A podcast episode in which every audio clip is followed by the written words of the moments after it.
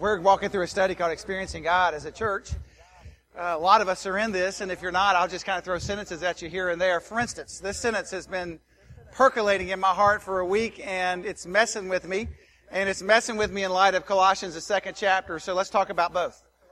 I, I love this sentence by Henry Blackaby. He says these words, if the church family is not talking about what they sense God doing in their midst, the whole body will be disoriented to God. That, that sentence has like messed with me in lieu of Colossians 2 and where we've been, where we've been as a church talking about the, the openness and the reality of Christ circumcising our hearts and changing our lives. That Jesus, actually it would be right next door to impossible for us to worship together for multiple years together and not actually say, hey God, because we're worshiping together, we actually believe that the people we worship with are probably going to become more loving, and there probably is a result of our singing these songs and our sharing life together and our going over to the Lamps house last night. I mean, we're going to have oyster roast and, and our lives are going to be changed. For those that were there, like, yeah. And so, I mean, we're, we're actually going to share life together and people are going to become more loving, more joyful. There will be more peace and more patience that will abound around here. I mean, there's going to be the fruits of the Spirit just going crazy. There will be more grace more mercy, more, more love, more compassion. I mean, that's just, that's just gonna happen. And look, if it's not, if the church family is not talking about what they sense God doing in their midst, listen to this, listen to this. If the church family is not talking about what we sense God doing in our midst, the whole body will be disoriented toward God. Some, you're probably, probably just, you, you don't even have to write this down. It's in your notes. So you could just circle it on the back of your ministry guide and say, okay, so where's this going to take us today? And God, what does this mean for us? Like if the whole church family is not talking about what God is doing among us, we will be disoriented toward God. Colossians 2.12 is just great verses. If you're a guest today, we're, we're just kind of thinking verse by verse and then sometimes we're diving in and kind of going off of some verses and thinking about what God has done through us in the book of Colossians. We've been here for a while. We'll probably be here for a little while longer. In Colossians, the second chapter, verses 11 and 12, just powerful verses, and it says, and gosh, I want to just pause and always go backwards. I mean, it's just talking about freedom in Christ, wonder in Christ, salvation in Christ, wholeness in Christ. Oh my goodness, you get to move into the kingdom of Christ. You're a difference maker for Christ. Um, as you make a difference and change the lives for Christ, you make up as you're willingly suffer for the sake of Christ. You make up for what He has, He is not, wait, wait. If the church isn't talking about what He has going on, we'll be disoriented and we'll completely miss the, the Colossians 1.24. God, in the afflictions that you're giving for me, I'm gladly making up for what's not happening. God, this is exciting. I get to be in this. And then it just carries on like Paul keeps this thread. So it's Christ in you, the hope of glory. Christ is moving among you. He is living among you so that everybody around you is talking about God. And in their talking about God, they're becoming perfect in Christ. You're helping to present them there. And by the way, if the whole church isn't talking about this, then there will not be an orientation toward presenting one another as made perfect in Christ. But if we are, well, if the whole church isn't talking about the greatness and the goodness of God, there will be a disorientation toward, toward the things of God. So he just carries on. He says, so, oh, by the way, the reason that all of that happens is because in him you were circumcised in the putting off of the sinful nature of the flesh. Not with circumcision done with the hands of men, but it's, it's the work of Christ. And you were buried with Christ in baptism. And it's not just the physical baptism that we watched, although that is a powerful physical picture of a spiritual reality. But you were buried with Him in baptism. You were forgiven and raised with Him through faith in the power of God who raised Him from the dead and raised you with Him.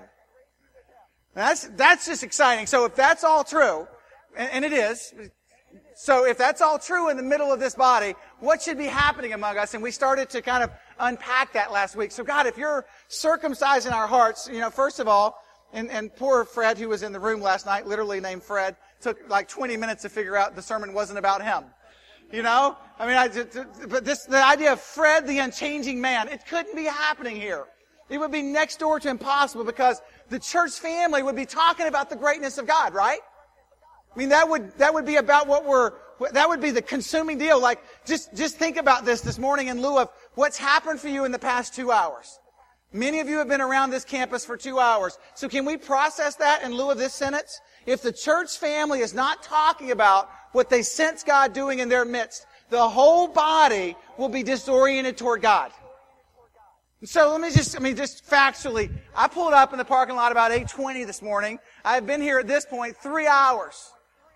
If the church family is not talking about the beauty and wonder of God, then we will all be disoriented toward God together. So I don't think it's a major leap to just stop and say, so how have your conversations been going today? I mean, we're, I mean, we're, this is our, like, for many of us, this is our once a week get together. I mean, we're looking at each other we're like talking about, are you kidding me? Tell me about the story of God. I mean, I love that one of my first conversations in the atrium was with this girl in 10th grade who was saying, I may find some orientation toward God that could sweep me away for the rest of my days.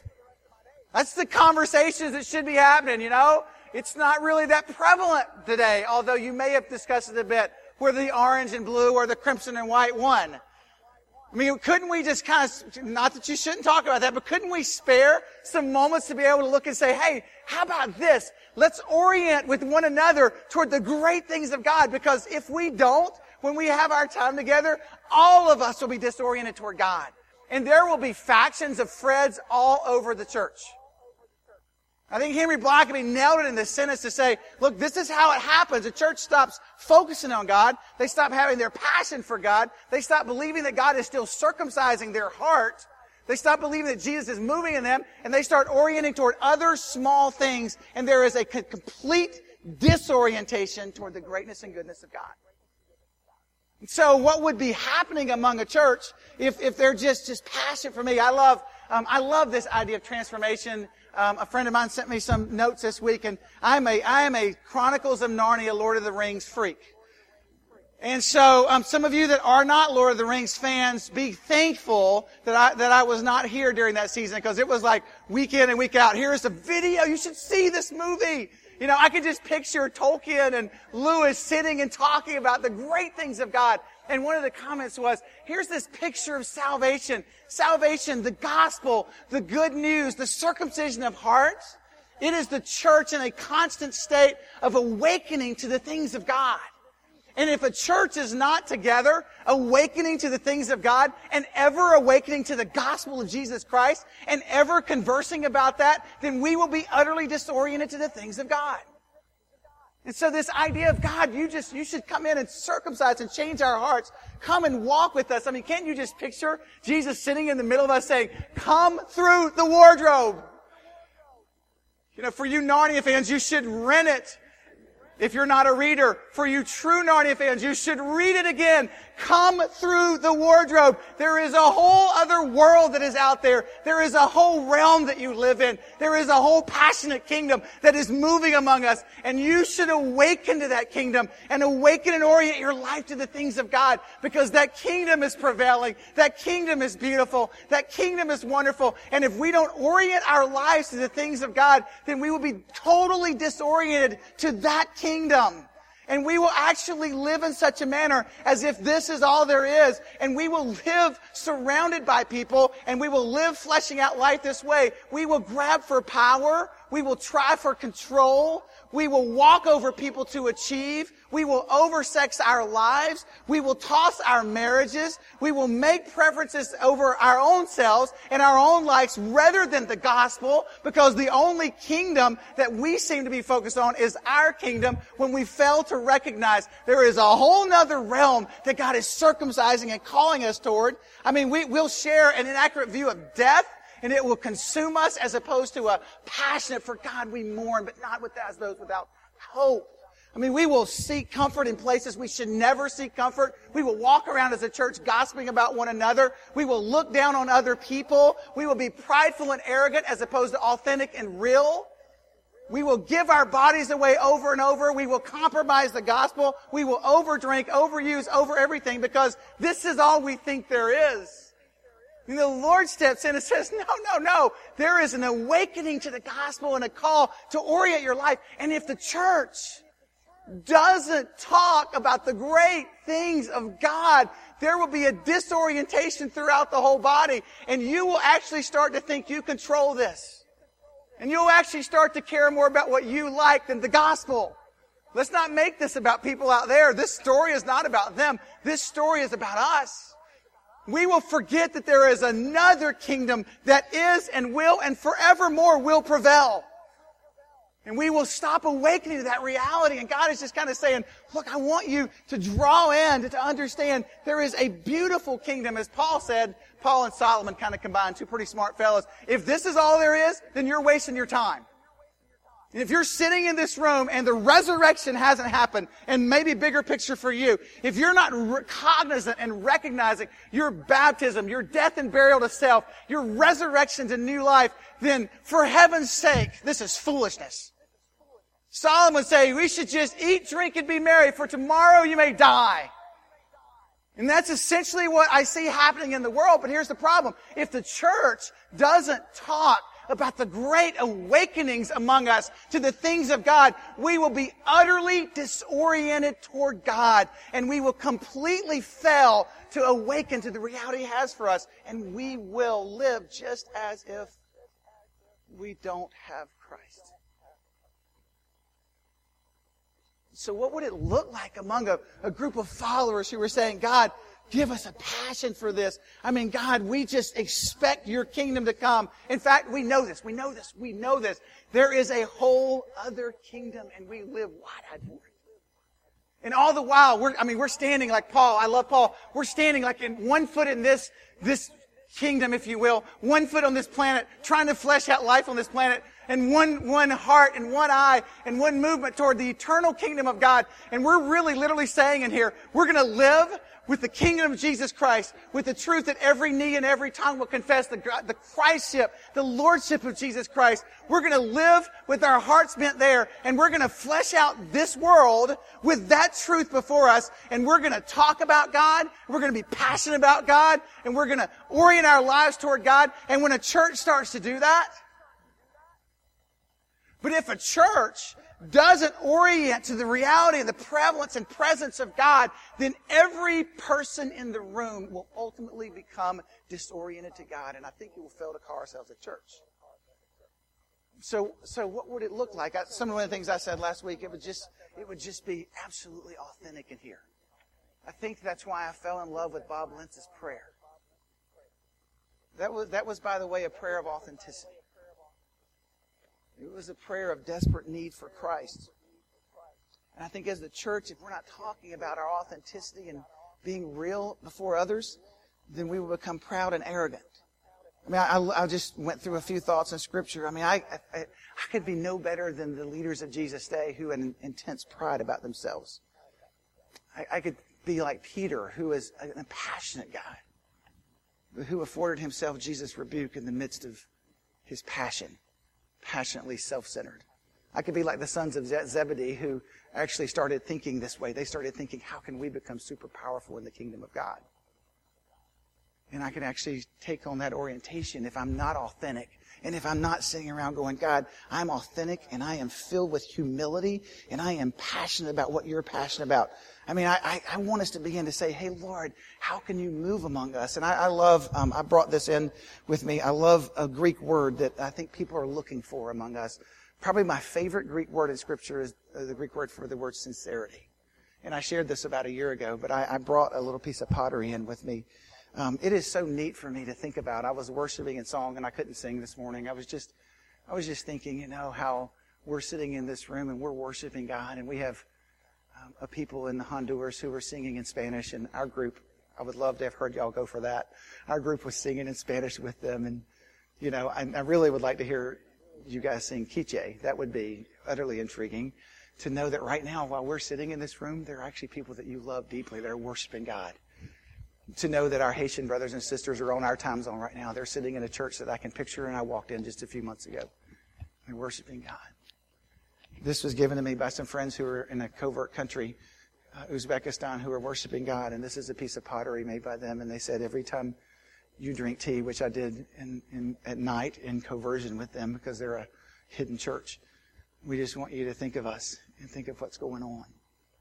And I, I thought this piece of pottery was pretty relevant today. There's a sincerity going on. And the Greek word for sincere, applying this to authenticity or humility, the Greek word for, for what people, I believe, look for in the church, it literally means when you, when you come out of the fire, there's a piece of pottery that's made. When it comes out of the fire, the question would have been in the marketplace, is this sincere? It's a great word. And this is, if, if the people of the church are not talking about the great goodness of God and passionate about it, then all of us will be insincere.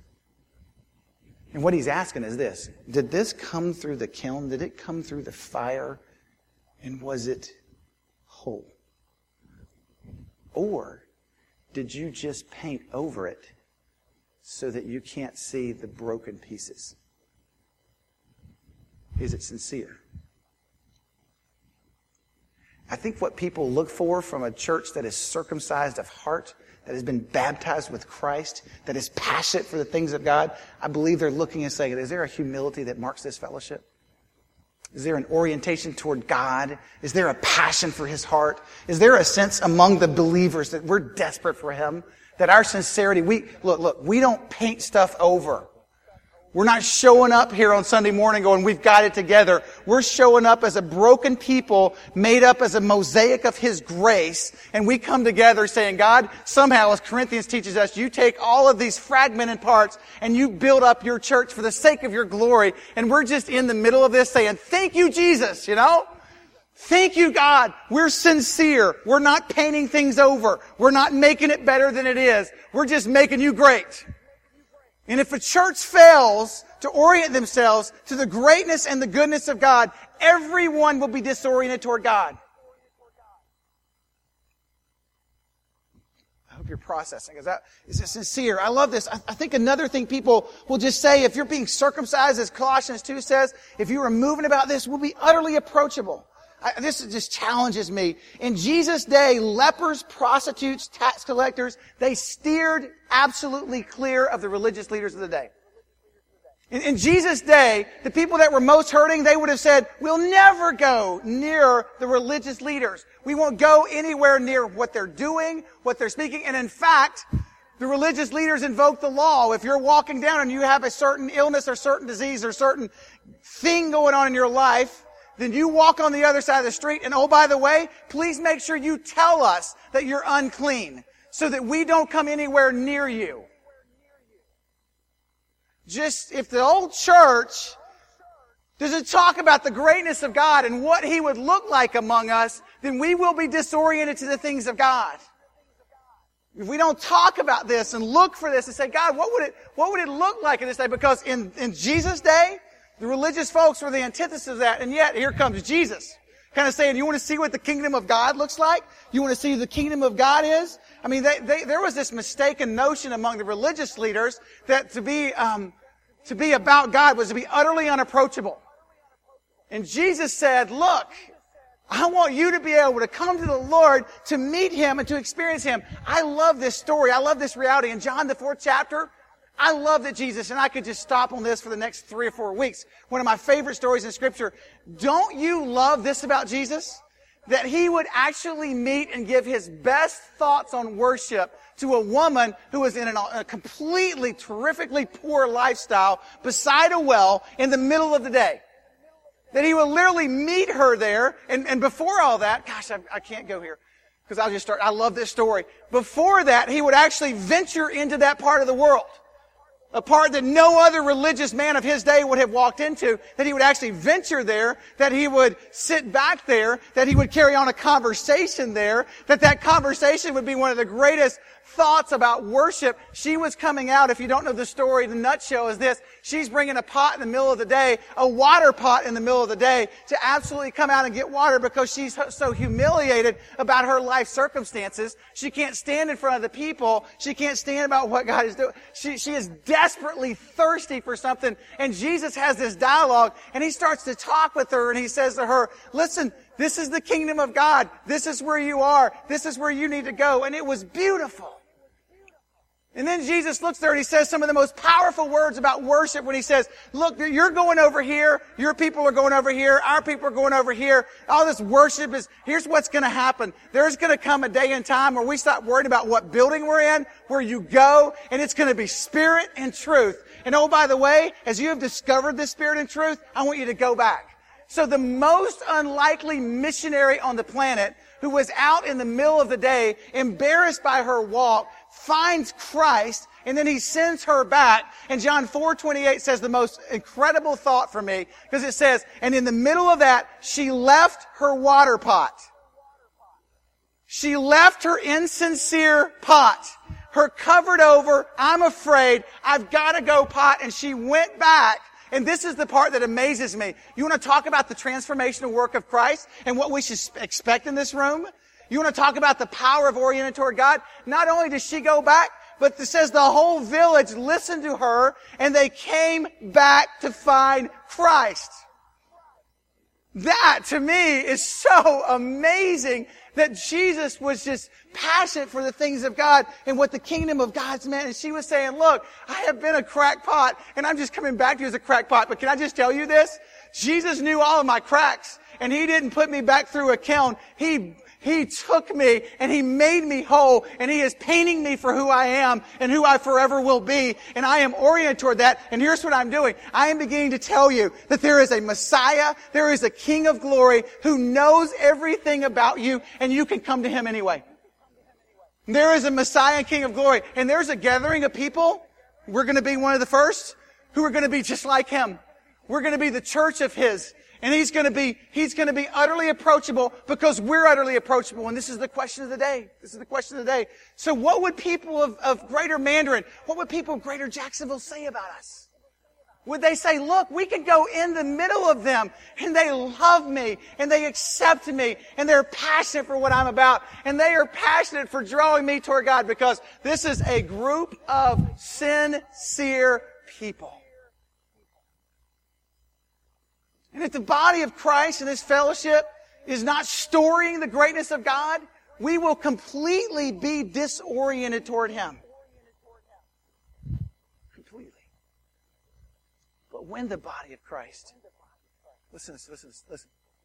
When the body of Christ starts to talk about the greatness of God and the wonder of God and the transformational work of God, the whole body will orient there's a wow moment. When, when we're sitting in this in the last two hours, you've just storied Christ with one another. You're, you're, you're, you're telling about things that are going to happen. There is a robust faith. I just, I want to drop down and just share a thought, a robust faith about what God is doing us, that we are, um, I'm dropping the middle thought if you're following the note sheet and just going to the fact that there is something that's deep about us. I love the scripture, as Colossians has said to us, we are rooted and grounded in our faith. There is a depth that is absolutely passion filled.